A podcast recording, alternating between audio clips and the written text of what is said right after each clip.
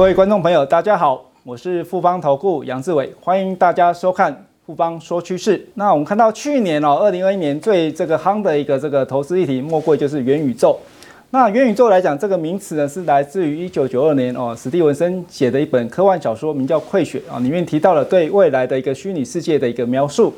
那既然提到科幻小说，我们就要提到这个科幻小说大师啊，艾西莫夫，他在一九四二年的时候曾经发表过一篇哦，这个杰作啊，就是这个。基地，那这个基地来讲的话，它的故故事呢，主要是描述，就是说，在这个银河帝国在文明衰落的过程当中，哦，数学家谢顿他利用所谓的哦数学模型建构两个基地，一个基地呢是用科技为主，一个基地呢是以精神力量为主，来去延缓这个呃文明的衰败的一个过程。那在这个过程当中，后来的谢顿出现在世人面前的时候，他都用什么样的形象？他用所谓的全息影像。事实上，全球影像这个名词就有点像扩增实境的一个模式。所以呢，大家可以想象，一九四二年是距今大概七十年前的时候，当时是没有电脑、没有网络的时代，他就能想到这种科技的一个东西。到底元宇宙是一个短期的一个炒作的题材，还是一个长线的一个哦这个投资的一个趋势？我们就从它的应用面、它的一个软体跟它的硬体进一步的帮大家做一个解析。左边有一个真实的这个 A 君哦，右边有一个虚拟的一个 A 君。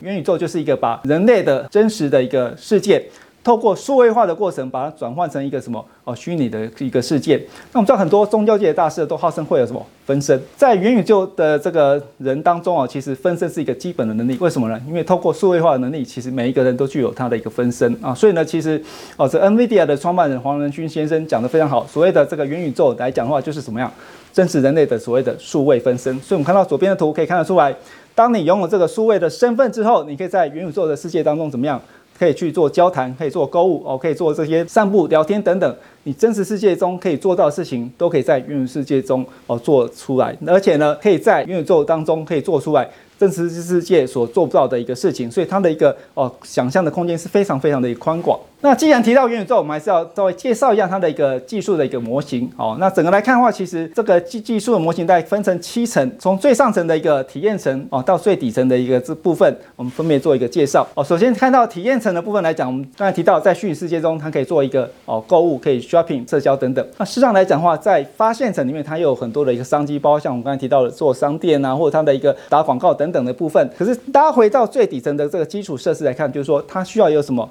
有一个资料，所以它什么高速的一个运算啊，透过高速的网络哦，包括五 G、六 G 等等，去上传资料到云端，这是一个基础的一个哦，这个网络的一个建制。那再来来讲话，人机要能够交互的一个作用，比如我现在的一个手势。它需要一个感测的晶片，那我要能有触摸的感觉，要什么？要有压力的感测器。那我要能听得到，我可能要需要音讯的晶片。我要能看到，它有一个完整的 AR、VR 的一个视讯的一个装置。所以呢，这边来讲就是一个人机交换的一个过程。那在去中心化来讲，大家知道所谓的区块链的部分，还有所谓的边缘运算。这些技术来讲，在去中心化的过程中会扮演一个很重要的角色。那当然来讲，所谓的元宇宙是一个虚拟的世界，所以它是一个哦三 D 的一个这个虚拟的空间。在这当中来讲，有无数的一个数位分身在里面哦，随时的做一个互动的部分。这个空间里面需要做三 D 的这个运算哦，它的资料量会非常非常的一个大哦。所以呢，这边来讲的话，经过这个。虚拟空间的建置之后，是让我们来看到创作者经济这一边来讲，因为这个空间里面就有什么，就像人类的真实世界一样，就有所谓土地，所以一样的在元宇宙当中就有所谓的土地的商机，甚至也有作为这个商店的一个商机哦。从刚才左边的这七层的架构可以再做一个总结，就是说，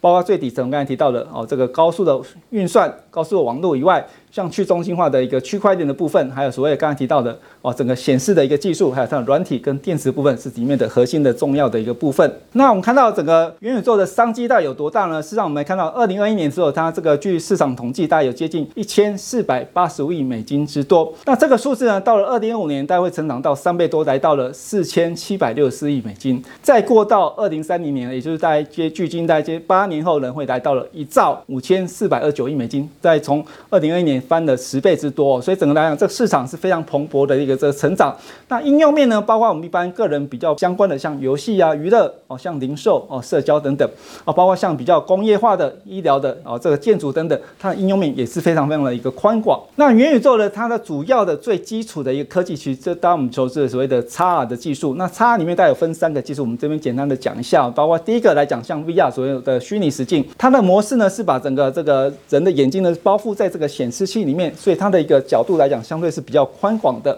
那第二种来讲是所谓的 AR，所谓的扩增实境，它的这个眼睛呢，并没有完全包覆在这个显示器里面哦，所以它的角度来讲视角相对小一点。那它相对的旁边的部分就有所谓的投影的效果来做一个这个补足，所以它这一个扩增实境部分。那所谓的 MR 来讲，就是有点混合这个 AR 跟 VR 的一个技术的部分。所以这边来讲话，建构了整个哦元宇宙最主要的基础的一个科技哦 XR 的部分。那 XR 的商机有多大？我们来看到去年二零二零年哦，这个商机大概有接近到哦六十九亿美金之多，预计来到了二零二三年会来到一百一十六亿美金之多，所以大概也是翻倍的一个成长。那其中的应用来讲，当然最主要就是在游戏的部分，大概占了三十三个 percent。另外来看，像医疗照护，大概有接近到十四点六个 percent。那医疗照护里面呢，我们大家可以举个例子哦，像一般的医生。你要能够真的去开刀，绝绝对不能没有经过充分练习就上场，所以呢，他需要不断练习。那其实，在过程当中，如果他能够善用所谓的这个虚拟实境的一个技术来讲的话，他就可以透过这种练习来讲，在真正上场做手术时，他已经达到炉火纯青的一个地步。那另外来看，像工业部分，我们举个例子，像这个所谓的坐飞机哈，哦，造一台飞机，大家知道需要多少的零组件吗？一台飞机可能有上百万的零组件之多，这么多零组件，它在一个建造过程中是非常的复杂。好，所以呢，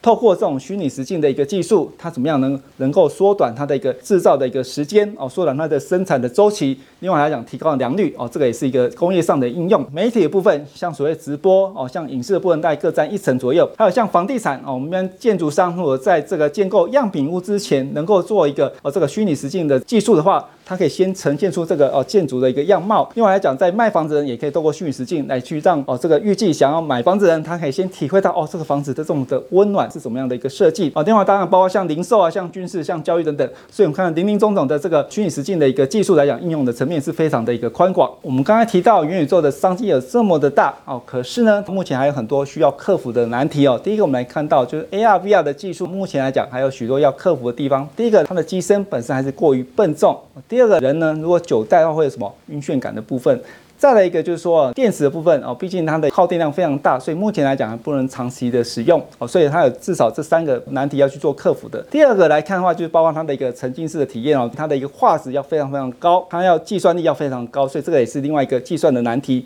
那这种整个虚拟的空间这么的大，这么多的在里面互动，它需要海量的一个大数据哦，所以这么多的一个数据要怎么去做一个计算？目前的伺服器电脑可能都还不足以去做处理。再来一个就是说，不同的人可能用电脑，有人用手机去做登录的情况之下，它这边来讲会有一些差异的部分。那怎么样来去做一个克服？还有包括不同的一个语言语言的人，那怎么样来做一个沟通，都是一个目前来讲要去处理的一个部分啊。大家目前来讲最夯的就是什么 NFT，所谓非同质化的代币的部分。那这一块来讲，目前的法律也还没有很完善，所以未来来讲，有关这个智慧财产权的问题，也是在虚拟世界中呃要不断的一个去做一个精进改善的部分。未来的一个哦，这个虚拟世界中，它是一个去中心化过程，所以它需要什么区块链？所以这个支付的货币啊，它未来的一个货币的系统，也是未来我们要去观察怎么样在这个虚拟世界中重新做做一个建构的部分。讲了这么多，我们知道说整个台湾来讲是一个 IT 的大国，元宇宙的商机带有哪些？我们来仔细的再看一下，就是说，包括第一个来看到 AR、VR 的一个装置里面，包括像什么，像晶片哦，像机壳哦，这些我们比较熟悉以外，